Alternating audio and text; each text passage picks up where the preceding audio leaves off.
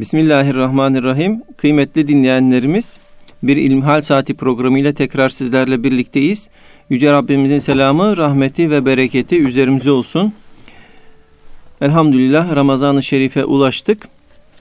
Muhterem hocam, Ramazan ayının ikinci gününü idrak ediyoruz.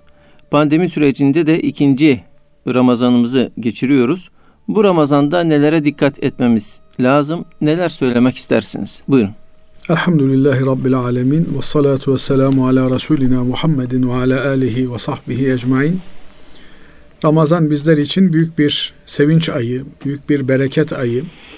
İbadetlerimizin Cenab-ı Allah'a karşı yapmaya çalıştığımız itaatlerin katlanarak karşılığını bulduğu muazzam bir kazanç ayı bizim için Ramazan ayı. Ramazan-ı Şerif geldiği için büyük bir sevinç içerisinde, büyük bir mutluluk içerisinde olmamız gerekiyor. Elhamdülillah öyle olmaya da gayret ediyoruz. Cenab-ı Allah bütün hepimize, bütün ümmeti Muhammed'e sağlıklı, sıhhatli, afiyetle oruç tutabilmeyi nasip eylesin. Tabi oruç tutmak derken orucun bir zahiri e, yönü var, bir de batini yönü var. Veya bazılarının ifadesiyle bir avami yönü, bir de havasi yönü var. Ama ister avam olsun, ister havas olsun, orucun bir asgari e, standardının olduğu muhakkak. O da yemeden, içmeden ve her türlü e, cinsel ihtiyaçları karşılamaktan uzak durmak anlamına geliyor oruç saatleri içerisinde. Ama bununla beraber oruç insana bir kıvam kazandırmalı. Müslümana bir şahsiyet getirmeli. Bu oruçlu Müslüman kimliğinin oluşmasında kişinin oruçlu olduğu biliyorsunuz e, oruç diğer ibadetlerden farklı bir ibadet. Yani bir hadisi kutsi'de Efendimiz Aleyhisselatü Vesselam'ın haber verdiği üzere Cenab-ı Allah buyuruyor ki bütün amelleri insanoğlunun kendinedir. Oruç müstesna, oruç benim içindir ve orucun mükafatını da ben veririm. Binaenaleyh diğer ibadetlerden ayrılan bir yönü var orucun. Hangi yönüyle ayrılıyor? Bununla ilgili alimlerimiz çeşitli görüşler ileriye sürmüşler. Efendim kimi demiş ki e, oruç terk yönelik e, terk ağırlıklı bir ibadettir. Yani bir kişinin oruçlu olduğunu bilemezsiniz. E, çünkü oruç bir eylem yapmayı gerektirmiyor. Aksine eylemsizlik, terki gerektiriyor. Yemeği, içmeyi efendim vesaireyi bırakmayı gerektiriyor. Bu yönüyle ihlasın yoğun olduğu yani gösterişin olmadığı bir ibadettir demişler. E, mamafi budur veya bir başka yönüdür. E, ama Cenab-ı Allah orucu diğer ibadetlerden farklı kılmış. E, bu noktada orucu hakkıyla tutabilmek aslında e, sadece ve sadece Allah'a yönelik olarak bir kıvam kazanma bilincini elde edebiliyorsak o zaman bu oruç hakiki anlamda bir oruç olacak demektir. Ne demek istiyorum? Sadece e, ağzımızı yemeden içmeden kesmemiz e, değil bizden beklenen. Aynı zamanda ağzımızı, dilimizi gıybetten uzak tutmamız. Efendim nemimeden, dedikodudan, yalan sözden uzak tutmamız da gerekmekte. Nitekim bir hadis-i şerifte Efendimiz eğer kul e, yalan sözle ameli bırakmazsa onun yemesini içmesini bırakmasına Allah'ın bir ihtiyacı yoktur buyuruyor. Cenab-ı Allah'ın hiçbir şekilde bizim ibadetlerimize bir ihtiyacı yok. Yani bizim orucumuza da ihtiyacı yok, namazımıza da ihtiyacı yok. İhtiyaç sahibi olan biziz. Oruç tutmaya mecbur olan oruç tutmak suretiyle insanlığımızı kazanacak olan bizleriz. Bu yönüyle e, orucu sadece e, az önce ifade etmeye çalıştığımız gibi yemeği içmeyi kesmek olarak düşünmemek lazım. Ağza bir kıvam kazandırabilmek lazım. Ne bileyim herkesin kendisiyle ilgili problemleri vardır. Ben mesela kendi açımdan değerlendirdiğimde kendimle ilgili bir takım problemlerimin olduğunu görüyorum. Mesela konuşurken şu cümleleri kullanmasam, şu sözcükleri kullanmasam, efendim e, daha iyi olur diye düşünüyorum kendi kendimi böyle e, bir tabiri caizse sığgaya çekiyorum. Aynı şekilde hepimizin e, sözlerimize dikkat etmemiz, kırıcı olmayan bir dil, bir üslup geliştirmemiz, yapıcı olan, inşa edici olan, kurucu olan, gönül kazanıcı olan bir lisan keşfetmemiz gerekiyor. Oruç bize bunları kazandırmalı. Asıl oruçluyken e, işte konuşmakta da zorlanıyor insan. Niye? E, dili ağzına dolaşıyor. Efendim e, tükürük bezleri kuruyor. Dışarıdan bir sıvı almıyorsunuz çünkü. Dolayısıyla bu konuşmaktaki zorluk bile insana bir yönüyle maddi konuşmayı önemsediğimiz gibi e, muhteva olarak, içerik olarak da doğruyu, hakkı, hakikati, yapıcı olanı, iyileştirici olanı, düzeltici olanı konuşmayı bir zorunluluk olarak önümüze koyuyor. Yoksa gün içerisinde konuştuğumuz, ettiğimiz şeyleri şöyle bir tarttığımızda ne kadar Allah rızası için konuşmuşuz? Susmamız mı daha hayırlı, konuşmamız mı daha hayırlı? Bu noktadan bir e, konuşma eğitimi, şimdi konuşma eğitimi denilince efendim kelimeleri düzgün çıkartmak, telaffuza dikkat etmek, vurgulara dikkat etmek vesaire filan akla geliyor. Ama e, sadıkane, içten, dürüst, samimi, yapıcı, e, efendim kardeşlerimizi kendimizden değerli gören bir konuşma üslubu edinebiliyor muyuz? Yoksa bizim işte şaka olsun diye gülmek için kullandığımız bir takım kelimeler birilerini rahatsız ediyor mu? Birilerinin kalbini kırıyor mu? incitiyor mu? Böyle ağzımızdan girene dikkat ettiğimiz gibi yani ağzımızdan bir şey girmemesine dikkat ettiğimiz gibi yanlış bir şey çıkmamasına da dikkat etmemiz gerekiyor.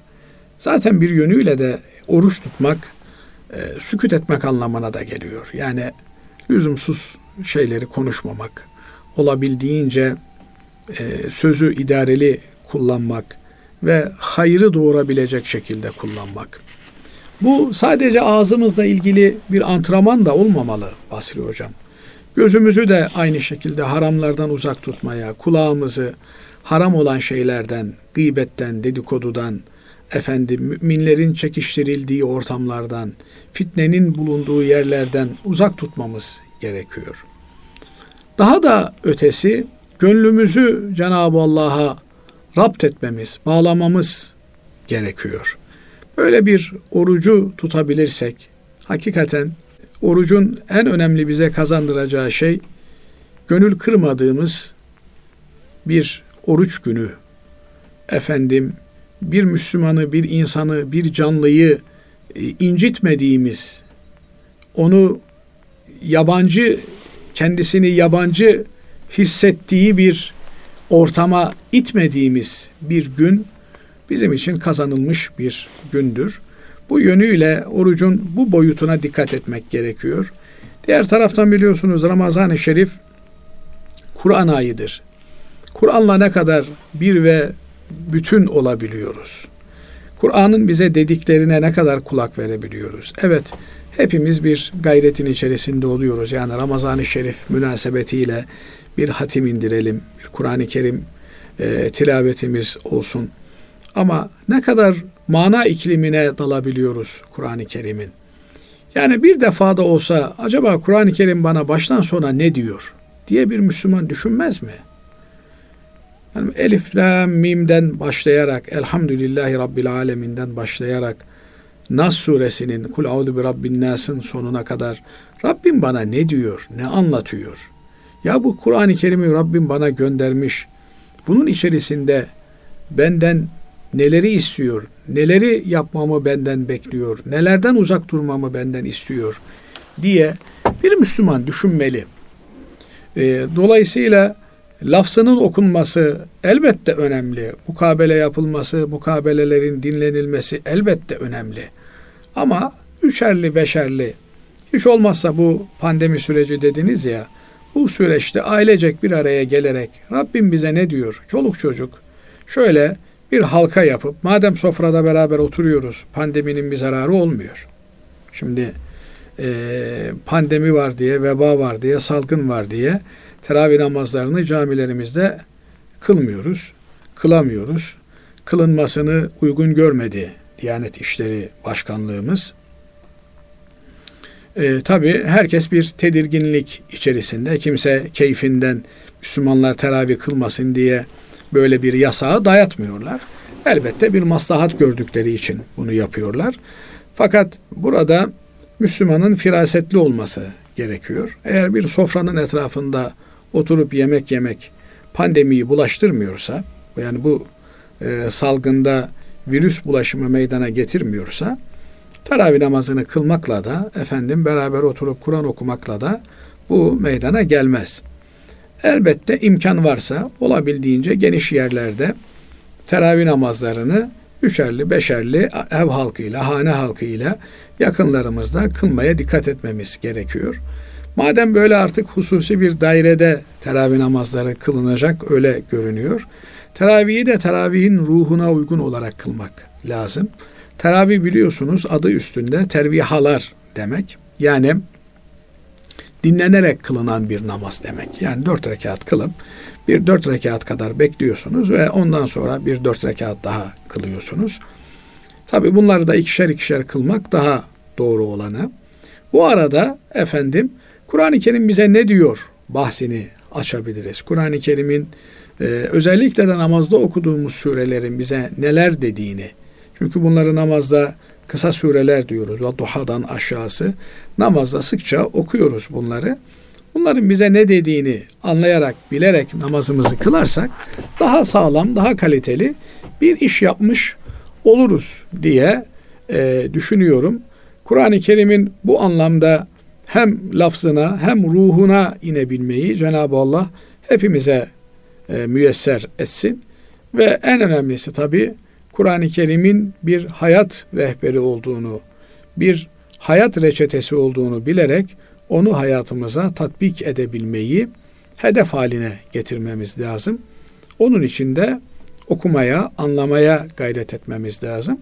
Burada tabi e, şöyle bir problem söz konusu olabilir. E, eğer Kur'an eğitimi yoksa bir insanın mutlak surette bir hoca efendiye, bir bilene danışarak okumasını ilerletmesi gerekir. Hem lafzını ki mukabelenin anlamı odur.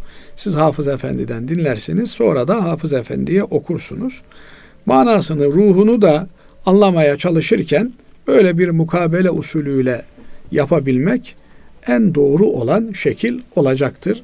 Rabbim tuttuğumuz, tutacağımız bütün oruçlarımızı kabul eylesin. Allah razı olsun hocam. Efendim bir de e, malumunuz e, Ramazan ayı aynı zamanda bir infak ayı e, diyoruz. Ramazan'da yapılan infaklar yapılırken e, nelere dikkat edilmeli? Zekatlar veriliyor. Zekat verirken halkımız neye dikkat etmelidir? Tabi infaktan önce parayı helalinden kazanmaya gayret etmek lazım. Parayı kazanırken de bir kul hakkı doğurmadan kazanmaya çalışmak lazım. Ne demek istiyorum? Adam ticaret yapıyor. Efendim bir tezgah var. Tezgahta mal satıyor. Eğer yalan yanlış beyanatta bulunuyorsa, e, müşteriyi aldatıyor ise, efendim mal tedarik ettiği kimselerle ahitlerinde yanlışı varsa, çalıştırdığı işçinin hakkını ödemiyorsa, onlara insanca çalışabilecekleri bir ortam sağlamıyorsa, bütün bunlar bir problem olarak karşımıza çıkıyor. Binaenaleyh eğer e, usulüne uygun kazanılmamışsa bir para tamamını da infak etseniz yani 100 lirayı usulsüz olarak kazandınız. Tamamını da infak etseniz o yaptığınız usulsüzlüklerin günahını kapatamazsınız. Bu yönüyle insan önce helal bir ticaret yapabilmeyi, işçiyseniz işçi işinizi düzgün yapmayı, efendim bana verdikleri ücret hak ettiğin para değil. Hak ettiğin para değilse ayrılırsın oradan, çalışmazsın. Ama hem çalışıp hem de çalıştığın yere hainlik yapmak bu da bir Müslümana yakışan bir davranış olmaz. Bu açıdan insan parayı kazanırken helal usuller dairesinde kazanmaya dikkat etmeli. Bu yelpaze o kadar geniş bir yelpaze ki temel düsturumuz bize yapılmasını istemediğimiz şeyi bir başkasına da yapmamak. Yani biz bir işçi çalıştırıyor olsak, işçiden ne bekliyor isek, biz de işçi olduğumuzda aynı şekilde işverenin işini sadıkane, dürüstçe yapmamız gerekir. Patron değil de işçi olduğumuzda patronun bize nasıl muamele etmesini bekliyor isek o zaman patron olduğumuzda da başkalarına öyle muamele etmemiz gerekir. Bu yönüyle hakikaten infak edilecek olan paranın çokluğu önemli değil. Temiz olması önemlidir. Adam helalinden bir lira kazanmış, 50 kuruşunu çoluğuna çocuğuna nafaka olarak ayırmış, 50 kuruşunu da bir muhtacın ihtiyacını gidermek için kullanmışsa, diğer taraftan milyarlar infak eden bir kimsenin yaptığı infaktan daha değerli bir iş yapmıştır. Çünkü Cenab-ı Allah gani mutlaktır. Zenginler zenginidir. Kaldı ki zenginlik dediğimiz şey de bu dünyadaki basit bir efendim aidiyet duygusudur. İnsan benim benim der. Halbuki ölümle beraber her şeyi bırakır gideriz. O e, uğruna kavgalar ettiğimiz, insanlar öldürdüğümüz şeyler kabrin altına bizimle beraber gelmezler. Diğer taraftan tabi infak ayı olması hasebiyle aynı zamanda Ramazan ayının e, bu ayda insan diğer aylara göre daha cömert olabilmeli. Çünkü Ramazan bir yandan bize bak paran var yiyemiyorsun. Dolabın ağzına kadar dolu yiyemiyorsun. Ağzın kurumuş. Her taraf su şarıl şarıl akıyor bir yudum içemiyorsun. Binaenaleyh madem öyle o zaman Cenab-ı Allah'ın istediği şekilde sahip olduğumuz nimetleri diğer kullarıyla paylaşmamız gerekiyor.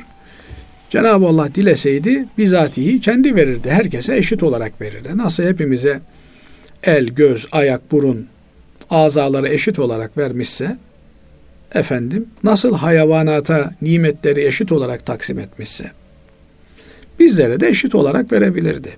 Fakat bu bir imtihan dünyası. Verdiğimi daha ağır bir imtihanda, vermediğimi daha ağır bir imtihanda onu bilmiyoruz. Binaenaleyh bizim yapacağımız şey Cenab-ı Allah'ın verdiklerine şükretmek, onları şükretmek demek, şükür kelimesi efendim ortaklık kelimesiyle kök kelimeleri itibariyle aynı harflerden oluşuyor. Yani şükürle şirket aynı harflerden oluşuyor. Bu açıdan baktığımızda şükür etmek demek bir nimete şükür, o nimeti paylaşmak demektir. Yoksa sabahtan akşama kadar Allah'ın verdiği nimetlere şükürler olsun deyip de kimseye zırnık vermemek şükür değildir. Bu laf cambazlığıdır, laf ebeliğidir. Bunun bir anlamı yok. Bunun bir karşılığı da yok. Dolayısıyla Ramazan-ı Şerif'i hakikaten şükür yoğun bir ay olarak geçirmemiz gerekiyor. O da sahip olduğumuzu paylaşmakla. Çünkü işte e, görüyorsunuz nimet var kullanamıyorsun yasak. E bu nimeti biriktirmeyi de Cenab-ı Allah yasaklamış. İnsanların ihtiyacı varken sen öyle biriktirip de biriktirdiğin havasını atamazsın. Ne olması lazım? Onu paylaşacaksın. Bütün insanlıkla paylaşacaksın. Binaenaleyh Cenab-ı Allah bu Ramazan-ı Şerif hürmetine e, sevdiği, razı olduğu kullarından olabilmeyi hepimize nasip ve müyesser eylesin. İbadet yoğun, tefekkür yoğun, Kur'an yoğun, infak yoğun. İnfak derken de Asri Hocam bu sadece işte e, cebinden çıkartıp bir 50 lira 100 lira bir dilenciye bir fakire vermek anlamına gelmiyor. Müslüman her haliyle infak halinde olmalı. Konuşurken infaklı olmalı, tebessüm ederken, efendim bir Müslümanın gönlünü almaya çalışırken, hasılı kelam, e, ideal Müslüman olabilme zemini Cenab-ı Allah bizlere lütfediyor Ramazan'da. İnşallah Ramazan-ı Şerif'i bitirirken o kıvamı kazanmayı hepimize nasip ve müyesser eder diyelim. Bütün dinleyicilerimizin de Müslümanların da Ramazan-ı Şerif'ini bu münasebetle tebrik edelim. Allah razı olsun kıymetli hocam. Çok teşekkür ederiz. Efendim şimdi kısa bir araya gidiyoruz. Aradan sonra kaldığımız yerden devam edeceğiz. Huzur bulacağınız ve huzurla dinleyeceğiniz bir frekans. Erkam Radyo, Kalbin Sesi. Kıymetli dinleyenlerimiz İlmihal Saati programımıza kaldığımız yerden devam ediyoruz. Bu bölümde sizlerden bize gelen soruları değerli hocamız Doktor Ahmet Hamdi Yıldırım'a soracağız. Muhterem hocam dinleyicimiz bize şöyle yazmış. Hayatı iyilikle geçen bir ateist, Yahudi, Hristiyan ya da İslamiyet dışında başkaca bir dine mensup kişi ebedi cehenneme, hayatı kötülükle geçen bir Müslüman cezaları bittikten sonra cennete mi gidecek? Ali İmran suresinin 85. ve Bakara suresinin 62. ayetlerini bu bağlamda nasıl anlamalıyız? Ya da başka ayetlerde bu konuya ilişkin neler vardır? diyor. Evet şimdi temel e, mesele ne? Cenab-ı Allah bizi yaratmış. Kul olarak dünyada var etmiş ve bizden kulluk istediğini beyan ediyor. Kullarının bir kısmı Cenab-ı Allah'ın bu iradesine yönelik olarak kulluk vazifelerini yerine getirmeye çalışıyorlar. Bir kısmı ise Cenab-ı Allah'ın varlığını kabul etmiyor. Allah yoktur noktasından hareket ediyor. Bu iki temel ayrımı net bir şekilde ortaya koymak gerekiyor. Allah'ı tanımayan bir kimsenin bu dünyada Allah'ın nimetlerinden istifade ederek Cenab-ı Allah'ın sayısız vermiş olduğu ihsanlarının içinde bulunduğu halde Cenab-ı Allah'ı tanımayan ve reddeden bir kimse elbette bunun karşılığını ebedi azap olarak görecektir. Soru şu. Efendim adam yaşasa yaşasa 100 sene yaşar. 150 sene yaşar. 150 sene yaşanmış bir ömrün karşılığı süresiz bir ceza olur mu? Fakat burada temel mesele bu adamın süresiz yaşantısında da halini, tavrını değiştirip değiştirmeyeceği meselesidir. Evelem nuammirkum ma yetezekkeru fihi'l insan. Yani Allah tezekkür edeceğiniz, düşüneceğiniz, taşınacağınız bir ömür vermedi mi size? Üç yıl, beş yıl, on yıl, yüz yıl bir fırsat insanoğlunun elinde. Hani Türkçemizde bir laf vardır, yedisinde neyse yetmişinde de odur diye.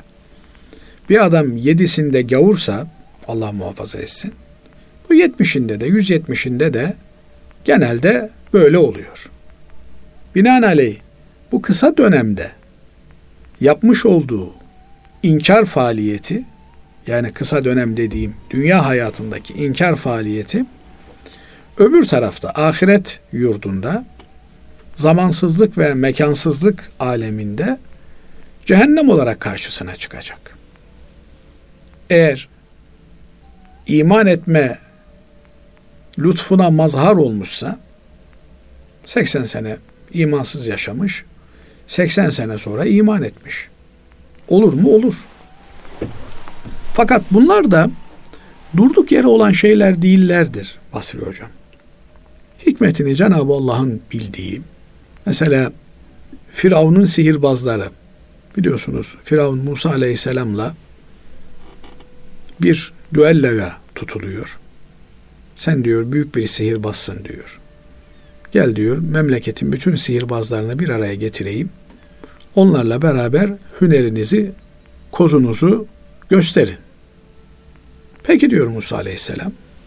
Memleketinin, imparatorluğunun bütün sihirbazlarını getiriyor. Onlar ortak büyük bir sihir cümbüşü ortaya koyuyorlar. Fakat Musa aleyhisselam Allah'ın mucizesi olarak asasını hipodruma atınca o hipodromun içerisinde bulunan bütün yılanları bir anda yutuyor. Sihirbazlar işi bildikleri için Musa Aleyhisselam'ın yaptığının bir sihir olmadığını, onun bir mucize olduğunu, bu mucizeyi de bir insanın yapamayacağını, ilahi bir kudretin kendisini teyit ettiğini anlıyor, idrak ediyorlar ve iman ediyorlar.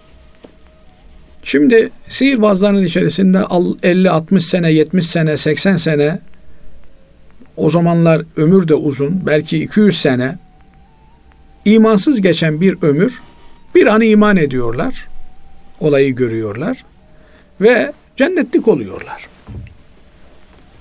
Nasıl oluyor adam 200 sene imansız bir an iman ediyor cennetlik oluyor.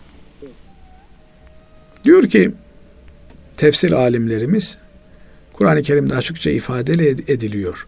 Sihirbazlar Musa Aleyhisselam'a nezaket göstererek bir edep dairesinde önce lütfen siz başlayın. Maline gelecek bir hitapta bulunuyorlar. Bu edep, bu nezaket, Allah'ın peygamberine gösterilen saygı neticesinde Cenab-ı Allah onlara imanı bahşetti deniyor. Sonra da biliyorsunuz büyük bir işkenceye maruz kalıyorlar dünyada. Belki hiç namaz kılmadan, oruç tutmadan bir gün içerisinde ruhlarını teslim edip ebedi cenneti kazanıyorlar. Dolayısıyla e, bir insan eğer onca aklına rağmen aya çıkıyor, uzaya çıkıyor, efendim yerin derinliklerine iniyor, denizin dibini tarıyor ama Allah'ı bulamıyor. Bu nasıl bir kibir? Veya ukalalık yaparak ben diyor Kur'an'da yanlış buldum diyor. Çok affedersiniz geri zekalı. Halbuki yanlış buldum diyebileceği şey de efendim yanlış anladığı şey. Yani yanlış anlarsan yanlış bulursun. Hasılı kelam o kibir insandaki o azgın yön şeytani damar insanı maalesef e, iman nimetinden mahrum bırakınca karşılığı da ebedi cehennem oluyor. Diğer taraftan bir Müslüman günahkar ama acziyetini itiraf ediyor. Kibri yok. Günahını biliyor. Binaenaleyh günahını bildiği için, acziyetini bildiği için, Allah'ın huzuruna boynu bükük geldiği için Cenab-ı Allah onu affediyor. Sadece namazsızlık en büyük günahlardan bir tanesi. Niye? Kibir kokuyor çünkü ben diyor Allah'ın önünde eğilmem diyor. O Allah muhafaza eylesin. İnsanı cehennemlik yapabilecek bir günah. Ben Allah'ın önünde eğilmem. Bir şey okumuştum vaktiyle Basri Hocam. Bir Fransız profesör uzun yıllar okumuş, etmiş, Müslüman olmaya karar vermiş. Müslüman olmuş. Bir odaya kilitlenmiş. Abdestini almış. Namaz kılacak. Böyle kitaba bakarak namaz kılmaya çalışıyor. İşte tekbir almış. Fatiha'yı okumuş. Rüküya gitmiş hadi neyse. Secdeye giderken anlatıyor adamcağız şimdi ilk tecrübesini, ilk namazını. Gidemiyorum diyor. Ya diyor sen alnını, başını nasıl yerlere koyarsın? Sonra diyor ağlaya ağlaya diyor. Secdeye kapandım diyor. Secdede diyor hüngür hüngür ağladım diyor. Niye? Baş yani herkeste bir baş olma sevdası var. Bir insan başını secdeye koymakla alemlerin Rabbinin huzurunda onun emirlerine itaatkar olduğunu kabul etmiş oluyor. Onun için namazı olan bir Müslüman Allah'ın izniyle cehennem görmez. Fakat bizim namazımız ne kadar namaz? O da ayrı bir mesele. Bunu derken de şu yönünü de e, ihmal etmemek gerektiğini düşünüyorum Basri Hocam. Evet namazı belki hakkıyla kılamıyoruz. Ben kendi açımdan söylüyorum. Sizi tenzih ederim. Estağfurullah. Fakat namaz kılamadığımızda yani mesela en ağır şartlarda bile en ağır hastalıklarda bile namaz kılamadığında bir Müslüman başından aşağıya kaynar sular dökülmüş gibi oluyor. Nefes alamaz hale geliyor. Hafakanlar bastırıyor. Dolayısıyla namazın belki kılınması esnasında gafletimiz çok. Fakat namaz kılamama gibi bir durum bizi çok ciddi yaralıyor. Eğer bir insan namaz kılmamaktan incinmiyorsa, namaz kılmamak onun için sıradan bir şey haline gelmişse, Allah muhafaza eylesin. Çok tehlikeli bir noktaya gelmiş demektir. Cenab-ı Allah bu Ramazan-ı Şerif hürmetine hepimize namazı doğru kılabilmeyi, dost doğru kılabilmeyi nasip ve müyesser eylesin. Amin. Şimdi Namazı- bu açıdan bakıldığında soruyu cevabını toparlayacak olursak yani bir adam Allah'ı imkan verildiği halde tanımamışsa o adam için gidilecek yer cehennemdir. Kusura bakmasın. Kimse de onun için ağlayacak değildir. İmkan verildi. Ha bir mümin namaz kılmama gibi kibir alameti olarak bir isyanın içerisine girmemişse Cenab-ı Allah bir takım şeylerle onu affedeceği ümit edilir. Ya namazda kılmamayı yani tembelliğinden gözyaşlı olarak ya namaz kılamıyorum diye pişman olarak yapması ayrı bir şey. Bir de namazı gündemine almaması hiç aklına getirmemesi ayrı bir şey. Bu yönüyle Cenab-ı Allah iman nurunu sabit kılsın. İmanla can verebilmeyi hepimize nasip ve müyesser etsin diyoruz. Amin. Allah razı olsun. Hocam diğer bir e, sorumuz şöyle. Dinleyicimiz diyor ki hocam cemaatle namaz kılarken iftitah tekbirini ve diğer rükû secdeye giderken getirilen tekbirleri hocaya uyan kişi söylemek zorunda mı? Bazen unutuluyor. İftitah tekbiri farz olduğu için soruyorum diyor. Tabi iftitah tekbiri namazın farzlarından bir tanesi. Ee, farz demek olmazsa olmaz demek. İki ihtimal var. Ya namazın şartıdır ya rükünüdür. Şartıysa da rüknü ise de olmazsa namaz olmaz demek. Ee, iftitah tekbiri namazı namaz yapan altı farzdan bir tanesidir. Bunu hem cemaatin hem de imamın Allahu Ekber diye alması gerekir. Eğer imam Allahu Ekber diye aldı, cemaat nasıl olsa imam aldı benim almama gerek yok diye düşünürse o namazı cemaatin namazı böyle yapan kişinin namazı geçersiz olur, batıl olur. Çünkü iftitah tekbiri namaza giriş rüknüdür. Onu getirmeden Allahu Ekber demeden namaza bir insan giremez. Bu yönüyle iftitah tekbirini ihmal etmek olmaz. Fakat diğer tekbirler, intikal tekbirleri dediğimiz yani rüküye giderken, secdeye giderken, secdeden kalkarken getirdiğimiz tekbirler bunlar sünnettirler, müstehaptırlar. Bunları getirmese bir insan namazı bozulmuş, fasit olmuş olmaz. Fakat bunları da cemaat olarak getiririz biz. Binaenaleyh sadece İmam Efendi Semiallahu limen hamide dediğinde cemaat Rabbena ve lekel hamd der. Bu kadar bir farklılık imamla cemaat arasında söz konusudur.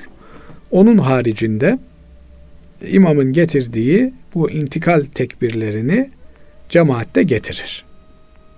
Ama getirmezse de namaza bir şey olmaz. Namaz- İfsat olmaz. Bozulmaz, namaz zarar görmez inşallah. Fakat iftitah tekbirini getirmezse namaza girmiş olmaz. Evet. Peki hocam yani kıraat da kıraat biz cemaat kıraat okumuyor. Fatiha'yı okumuyor veya zamm sureyi bunun yerine e, İmam Efendi okuyor. O durumda bir sıkıntı var mı? Hayır imamın kıraati bizim de kıraatımız sayılır. Hmm. Kur'an okumakla ilgili olan kısımda. Niye? Evet. Çünkü Kur'an-ı Kerim okunduğunda Cenab-ı Allah dinleyin, kulak verin diyor. Evet. Bu yönüyle zaten aşikar Kur'an-ı Kerim kıraati yaptığında İmam Efendi arkada bizim dinlememiz gerekiyor. Efendim e, hafi olarak yani hafif sesle kendi duyacağı kadar bir sesle okuduğunda İmam Efendi yine biz kıraati imamımızın kıraati bizim kıraatimiz yerine geçtiği için yapmayız. Peki kıraatte böyle oluyor da Evet. iftitah tekbirinde niye olmuyor? Kıraatte öyle olduğunu Hazreti Peygamber aleyhissalatü vesselam Efendimiz söylüyor. Yani im- imamın kıraatı cemaatinde kıraatıdır diyor. Fakat iftitah tekbiri namaza giriş eylemidir. Namaza başlıyorum Namaza demek. başlıyorum demektir. Sen namaza başlamadan yani imama tabi olmuyorsun ki. Binaenaleyh imama tabi olmaya namaza niyet ettikten sonra efendim iftitah tekbiriyle namaza başlamak gerekiyor. Aksi halde kişi namaza başlamış olmaz. Evet. Bir dinleyicimiz şöyle yazmış. Şu günahı işlersem cennet bana haram olsun diyen kişinin durumu nedir? Bu yemin yerine geçer mi? Yoksa içten tövbe mi etmelidir? Yani e, bir helalin haram kılınması veya haramın helal kılınması türünden ifadeler yemin yerine geçmez. Efendim cennet bana haram olsun ifadesi de e, bir Müslümanın kullanabileceği bir ifade değil. Yani e, böyle bir ifadeyi bir Müslüman kullanmamalı. Uzak durmalı böyle ifadelerden. Fakat öyle bir gaflet etmişse tövbe istiğfar ederek bu sözü e, söylediğine pişman olduğunu bildirmeli, tövbe etmeli, istiğfar etmeli, pişmanlık göstermeli. Evet. Evet. Değerli hocam bugünlük son sorumuz da şöyle. Nefsimizin yüzünden yaptığımız bir hata, bir günah sonucu başımıza gelen hastalık ve musibet imtihan mıdır? Yoksa yoksa ceza mıdır diye soruyor dinleyicimiz. Şimdi bu dünya hayatının tamamı bir imtihandır. Evet. Ha, imtihan içerisinde imtihan var mıdır? Musibetler de imtihandır. Mükafatlar da imtihandır. Sağlık da bir imtihandır. Her şey bir imtihandır bu dünyada. Dolayısıyla efendim deprem oldu. Bu bir imtihan mıdır? Bir ceza mıdır? Musibet midir? Yani Allah bize yaptıklarımız, yaptığımız yanlışlardan dolayı bir ceza mı verdi? Yoksa e, bu bir imtihan mıdır? Bu tür şeylerde sonuç odaklı düşünmek lazım. Yani eğer başımıza gelen bir musibet tırnak içerisinde bizi muhtemel bir takım zararlardan koruyup daha ideal bir seviyeye getirmişse bu musibet olsa da musibet görüntüsünde formatında olsa da bir hayır anlamındadır. Şöyle bir misalle izah edeyim. Bir gün bir hocamızla çok değerli bir profesör hocamızla bir yerde otururken son çocuğunun efendim özel ihtiyaçlı çocuklar diyorlar şimdi. Öyle bir sıkıntısının olduğundan bahsetti. Fakat peşinden şöyle de bir cümle kurdu. Dedi ki Cenab-ı Allah dedi bu çocuğumuz sayesinde ailemizi bir ve bütün halde tuttu dedi. Yoksa dedi onun dedi büyükleri biri Amerika'ya, biri İngiltere'ye, biri bilmem nereye gidecekti. Aile dağılıp bozulacaktı dedi. Fakat kardeşleri özel bir e, durumda olduğu için büyükleri ayrılmadılar. Böylelikle biz elhamdülillah aile bütünlüğünü muhafaza etmiş olduk. Şimdi bazen bakıyorsunuz karı koca ayrılma noktasına gelmişler. Boşanacaklar birbirlerine. Fakat Allah hepimizi muhafaza eylesin. Eşlerden bir tanesi bir hastalığa yakalanıyor. Bakıyorsunuz aile bütünlüğü korunmuş oluyor. Dolayısıyla başımıza gelen imtihanlar, problemler eğer bizi Allah'a yaklaştırıyorsa bu bizim için bir nimettir. Eğer bizi Allah'tan uzaklaştırıyorsa bu bizim için işte asıl korkulması gereken bir musibettir. Yani öyle insanlar var hasta olmaları sayesinde Allah'a yakınlaşmışlar. Biz Cenab-ı Allah'tan her şeyin hayırlısını isteriz. Neyin hayır neyin şer olduğunu bilmediğimiz için yani mesela adam yırtınır aman çocuğum mühendislik fakültesini okusun, aman çocuğum ilahiyat fakültesini okusun. Böyle yapmak doğru değil. Allah'tan hayırlısı neyse onu isterim diye istemek lazım. Çünkü bazen insan aleyhine olacak şeyleri istemekte, isteyebilmekte. Bu yönüyle öyle demiş büyüklerimiz.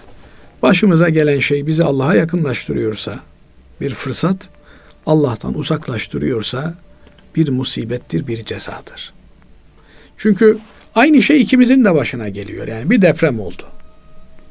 Şimdi, şimdi, mesela bir salgın var. Bu salgın bir cezalan ilahi bir cezalandırma mıdır? Yoksa ilahi bir imtihan mıdır? Vallahi bu salgında kimileri parayı götürdüler Basri Hocam. Yani dünya ölçeğinde baktığınızda zengin oldular. İşte sağlık sektöründe çalışanlar, e, ilaç sektöründe çalışan firmalar borsada değerlerini katladılar. Efendim e, lojistik sektörü bu dönemde paraya para demedi. Şunu demeye çalışıyorum. Yani her bela musibet gibi görünen şeyde bir kazanan grup bir de kaybeden grup vardır.